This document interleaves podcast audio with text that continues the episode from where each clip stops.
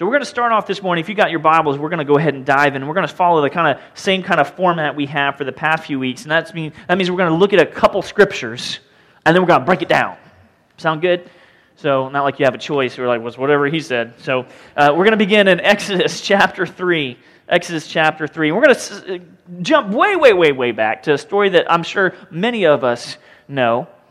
And it's where the desert wanderings actually began. There's a guy named Moses. Just imagine Charlton Heston. Um, and Exodus chapter 3, verses 1 through 6. Now, Moses was keeping the flock of his father in law, Jethro, the priest of Midian, and he led his flock to the west side of the wilderness and came to Horeb, the mountain of God. And Moses, by this point, has already spent a considerable time in the wilderness. He was raised as you know, Pharaoh's, in King Pharaoh's court. He was found in a river in a little basket, right? And it was Hebrews because they were killing a lot of them, and they, they saved him. He was raised up as royalty, right? And then he ended up killing an Egyptian guard, right? No good. And so he thought he was going to be killed or threatened and all that kind of stuff, so he ran for his life. Moses tucked tail and run.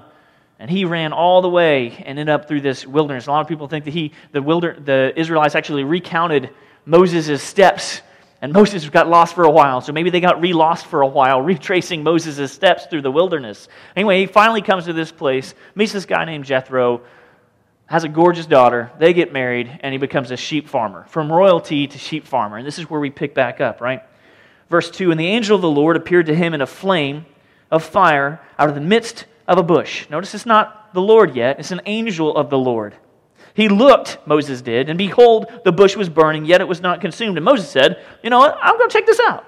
I'm going to turn aside to see this great sight, why the bush is not burned. When the Lord saw that he turned aside to see, this is when God enters that burning, burning bush, right? God called to him out of the bush, Moses, Moses. And he said, Here I am. This bush is talking to me. Pretty weird. Then he said, Do not come near. Take off your sandals of your feet, for the place on which you are standing is what? Holy ground. And he said, I am the God of your father, the God of Abraham, the God of Isaac, and the God of Jacob. Moses hid his face, for he was afraid to look at God. And no one can look at God and live. So that was probably a smart thing to do for Moses. So this is where the wanderings began, right? And we know the, the plagues and the Egypt, out of Egypt and Israelites and parting the Red Sea, right, came after that, and then wandering in the desert for a long, long time. We're going to fast forward to about where we've been. The book of Joshua. Over to the book of Joshua, chapter 5. We have been in Numbers, right?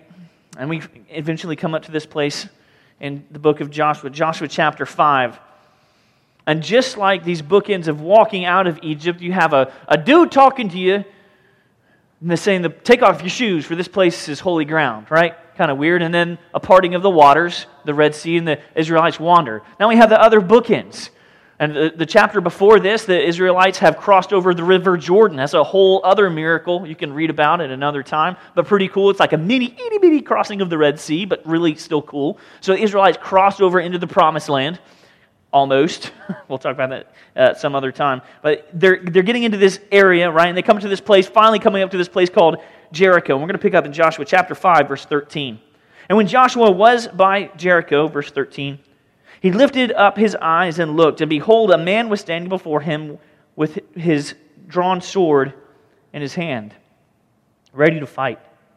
And Joshua went to him and said, Are you for us or for our adversaries. Like there's this dude standing in the middle of the road. It's almost like a thou shalt not pass if you like Lord of the Rings. Like there's this dude, there's one one road, and like we have to go this road, and there's this dude in the road with a sword, like, are you gonna fight us or you're not gonna fight us?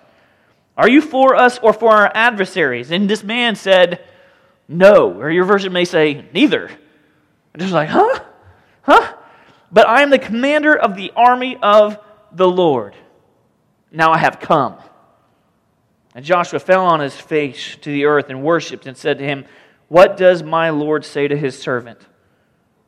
And the commander of the Lord's army said to Joshua, Take off your sandals from your feet, for the place where you are standing is holy. And Joshua did so. Sounds kind of familiar, right? Like a repeat. Like, didn't we just do this? Oh, no, no, that was like 40 something years ago. No, we didn't just do this, but if you're reading the Bible, it might seem like, hey, we just did this. And if you're looking at the desert wanderings that the Israelites did, we just did this. Again, it was a long time. But these bookends come, and the place where you are standing is holy ground. We know who's, the, who's this guy? Who, who is this commander of the armies of the Lord? Who is this dude that Josh was talking to? Well, it's not an angel. Anytime there's an angel present, there is no, in, by itself, holiness. An angel's not going to take, you, can read all the Scripture, anytime an angel appears, people are just scared. But the angel never says, This place is holy because I'm here. Not once. The place becomes holy because God is there. So, who is this commander of the armies of the Lord? Who is this guy? We're going to go all the way from Exodus to Revelation, and we're going to end up in the middle. Sound fun? I think it sounds fun. Let's try that. Go to the book of Revelation, last book in the Bible. Last book in the Bible, Revelation chapter 19. Revelation chapter 19, John has this, again, Revelation, that's why it's called that. And here in this passage, it is laid out for us who the commander of the armies of the Lord is. Verse 11, John writes So I saw heaven open, and behold, a white horse.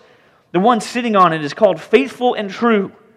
And in righteousness he judges and makes war. His eyes are like flame of fire. And on his head are many diadems, and he has a name written that no one knows but himself. He is clothed in a robe dipped in blood, sacrifice for us. And the name by which he is called is the Word of God. if you know the beginning of the book of John, and the beginning was the Word, and the Word was God, right? Jesus, Word made flesh. And the armies of heaven, armies, notice right there, the armies of heaven arrayed in fine linen, white and pure, were following him on white horses. From his mouth comes a sharp sword. There's that sword again with sword of the Spirit, right, by which to strike down the nations, and he will rule them with a rod of iron. He will tread the winepress. This sounds fun. Like, I don't want to be around for this. He will tread the winepress of the fury of the wrath of God the Almighty. On his robe and on his thigh is a name written King of Kings and Lord of Lords. Who is that guy? That guy's Jesus. So, who is the commander of the armies of the Lord then? Who does Joshua meet? Face to face, mano imano, on this road. Thou shalt not pass. Dude standing with a sword comes face to face with Jesus. Now, obviously, he doesn't know, but Jesus says, Take off your, take off your shoes. Those Adidas, the flip flops, whatever. Take them off because the place where you are standing is holy ground. When we come to this point, Joshua didn't know if he was for or against him, right? Came to this roadblock. Joshua wanted to know if Jesus was a hindrance. And Jesus just wanted to know, or wanted Joshua to know that he was holy. He said, Before you come to this promised land, you just need to stop. Take a moment, take a breath, and recognize that I'm holy. I'm the commander of the armies of the Lord, and I have come to be with you for this battle. So take off your shoes because the place where you are standing is holy ground. Not because you're here, not because some angel's here, not because the Israelites are here, but because I'm here. Stop and recognize that I'm holy. And that's where some of us are in our lives. Is Jesus a hindrance in this situation? Is that spirit going to convict me of the things that I know I should do or the, the things I, I, I shouldn't do? And we ask, is Jesus for me or is Jesus against me? Does he want my plans in business to succeed? Neither. D- does he want me to, to, to do this or to do that? To move to Illinois or to stay in Melbourne? Well, sometimes maybe neither, unless he's leading you there. And we, and we ask these mundane, everyday, simpleton questions of the King of Kings and the Lord of Lords. Guys, like, I gave you free will. Like, neither. I'm the commander of the armies of the Lord, and I have come. It's just that simple. And sometimes we, we, we try to break it down to, to more than that and, and decipher and, and, and figure out all these, these things and ask out all these questions when all he's really telling us is just stop all of that and just remember that I'm holy. Because if we can't stop and remember that he is holy, we have no business going into a promised land. If, if we can't stop for this Sunday on this Palm Sunday and, recognize that Jesus is holy, we have no business talking about Easter. So that's what today is going to be about. And there's one other time Jesus is recorded riding in on something.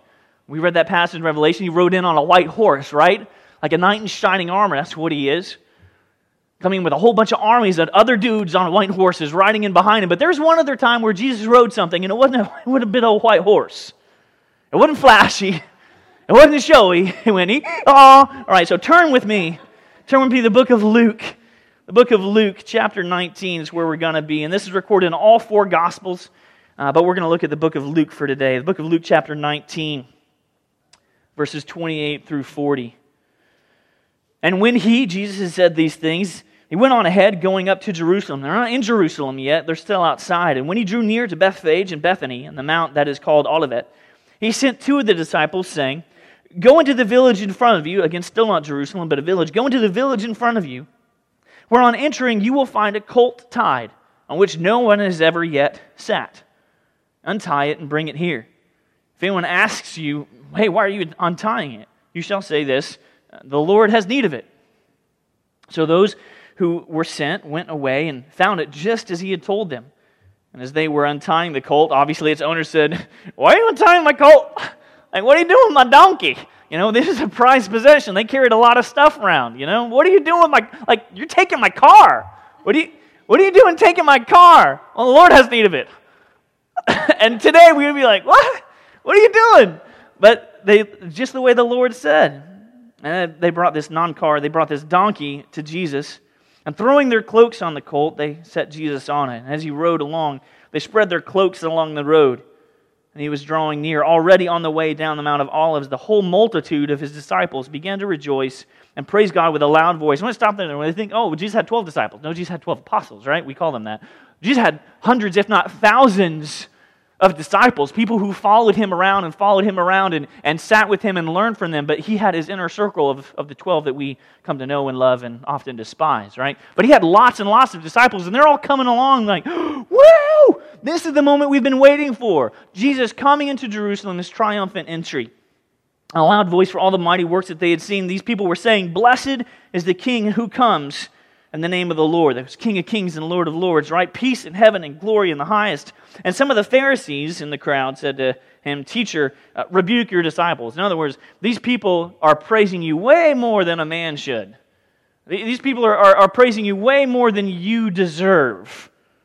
And he answered, You know, I tell you, if, if these people all were shut up, if these people were all silent, if these people didn't say anything in this moment right now, man, these rocks are going to cry out praise.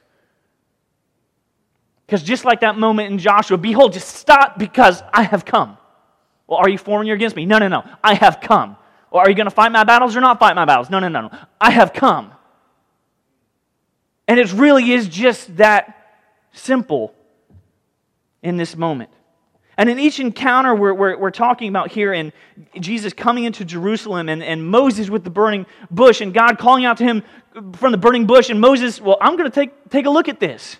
Before it's an angel in the bush. But when Moses decides to shift his gaze and go, hey, I'm going to check out this bush on fire, it's not burning up. And he goes and checks out this bush on fire. And when Joshua sees there's a dude on the road, and he could have gone around. I mean, it's not like there's no other way. He could have gone around, but Joshua said, There's a dude in the road over there. I'm going to go check out this dude. In each one of these encounters, God gives us a chance to get closer just like Moses, just like Joshua. And, and he's encountering you in your daily life. He's giving us, you and me, an opportunity to get closer. And when we get closer, when we get closer to Jesus, when we draw near to him, that's when we start to understand who he is and what he did for you and me. Anyone in here like space? We're on the space coast, right? Like space. That was a pretty cool thing. You guys see the was that SpaceX rocket go up a week or two ago, and I guess the first reused rocket in, in history. This reused rocket went up and then also landed down on some landing pad in the middle of the ocean. How do they do that? I don't know. I, I don't know. But there's some pretty cool things going on in space right now. I want to fill you in. I want to learn you. All right, so there's this thing called an EHT. I'll tell you what an EHT stands for in a minute, but it's basically it's eight radio telescopes around the world and between April 4th and 15th, in other words, right now, now, between April 4th and April 15th, they're taking a look at this place called Sagittarius A. Anyone know where Sagittarius A is? Well, one and a half. We've got some unsures. Sagittarius A is at the center, the center of our Milky Way galaxy. Oh, nom noms. Going nom noms. It's at the center of our Milky Way galaxy. I love me some Milky Way. Does anyone else really love some Milky Way in here? A couple people? A couple people. All right. Uh, let me see. Who wants to? All right, I'll come up here to the lovebirds. All right, there's two. There's two in here. Y'all got to share, okay? There's two in there. Take it. It's not poison. All right, so y'all go nom noms on my Milky Way. So it's at the center of this Milky Way galaxy. That's where we live, if you, if you are, are aware. All right, and all these, this giant EHT are trying to take a look at the, what is at the center of our Milky Way galaxy, which is not creamy, yummy nougat, right? But it's this black hole. Do you guys know that they have never actually seen a black hole before? By theory and by things written down, it's supposed to exist, but no one's ever seen one. Does anyone here believe black holes exist? Yeah. Do you think anyone out there believes black holes exist? They've never seen it, but they believe it. And by things written down, they assume it's out there. How's that any different from this? So they're looking at this, they're trying to find this, this Milky Way galaxy, and the goal of measuring this holy grail, they call it the holy grail of astronomy, and this thing called the EHT, the Event Horizon. And it's not the 1997 movie with Laurence Fishburne and Sam Neill, right? The event horizon. What's an event horizon? Well, see, black holes, they just, they just sop up gas and dust and other debris in space. And all that matter just falling into the black hole heats up and it heats up and it heats up to billions of degrees. Not 365 degrees you bake cookies at, right? Billions, billions of degrees. And this black hole cases a shadow against the intense light because it's everything. Everything is being just sucked into this black hole. They think, they think, everything is being just sucked into this black hole. This, this area where the black hole's gravitational pull is so strong, nothing can escape it, not even light. It's kind of crazy to think about, right? And as this black hole drags stars and interstellar material into a swirling oblivion, scientists believe that the immense gravity bends light into this crescent like shape. Pretty cool. And that's the event horizon. And that's what they're trying to look for, though they've never seen. That's what they believe is out there, though it's only possibly theorized or written about. So, all these EHT, the Event Horizon telescopes, is eight telescopes around the world, all the way from Antarctica to Chile to Spain to North America and Mexico, all trying to look for this black hole and measure this event horizon, this point of no return is that event horizon. And if you read this book, this book of postulate or theories or whatever you want to call these things of truth that have not maybe yet in some areas been proven, when you read this, you know, it's simply a matter of time before Jesus returns, and no one will be able to escape the knowledge of who he is. And for some of those people, it will be too late. And while that event horizon for a black hole sounds kind of scary, everything just being sucked into this super billion degree heated massive oblivion, an event horizon in our faith actually, to me at least, sounds kind of exciting. A point of no return where everything we do, everything we are, everything we say, everywhere we go is being swept to and in around and focused on this area called Jesus Christ. This Easter season for you and for me is a moment for each one of us, again, an event horizon, a point of no return. So I don't look back. But for me, moving forward, everything is being swept into, designed around Jesus being at the center of my universe. You see, we live in a generation of long distance Christianity. We do. We like to stare at the cross from a distance, be like, oh, that must have hurt. Yeah, he did it for everybody. Uh huh. We look at that from a distance. People are able to misquote scripture from a distance. Because they haven't gotten close to, to understand the context or who he was talking to. And it's really easy to just take one verse and use it for your own purposes from a distance. From a distance, it's easy to misuse faith, and from a distance, it's easy to misrepresent who God is from a distance. But guess what? As we draw closer, God is doing, has done, and will do the miraculous. And He's inviting you and He's inviting me to draw closer, to see what He's doing, and to be a part of it. And when we step away from long distance Christianity, we approach the cross, we approach Easter, when we get closer, we start to see things. From a distance, you're not going to see the scars that He bore for you and me. From a distance, you're not going to make out the shape of His body hanging on the cross. From a distance, you're not going to be able to see the look in His eyes when He said, Father, forgive them, for they don't know what they're doing. From a distance, we're not going to see his crown, even of thorns, pressed into his head, bleeding down his face. From a distance, we're not going to understand what he did for us. But just like the burning bush, and just like this commander of the armies of the Lord standing in the middle of a highway in your and my life, he's inviting us to, hey, stop. Get closer. And remember that I am holy.